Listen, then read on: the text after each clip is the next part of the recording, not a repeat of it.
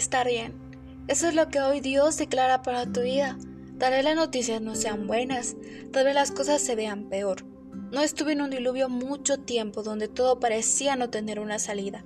Pero ¿qué crees? Sí la tuvo. Las aguas bajaron, llegaron a tierra y aparece el arco iris como pacto de Dios de que jamás habría otro diluvio. Hoy quiero decirte que aunque todo parezca no tener una salida, es solo un panorama, no es la realidad. Dios tiene salida a toda circunstancia a la que hoy tú te estés enfrentando. Su pacto es que todo va a estar bien y debes creer en ello. Ahora más que nunca debes orar por tu vida, por la de tu familia y por la humanidad, sabiendo que todo va a estar bien. Y recuerda, pero sin fe es imposible agradar a Dios, porque es necesario que el que se acerca a Dios crea que le hay y que es galardonador de los que le buscan. Hebreos 11:6.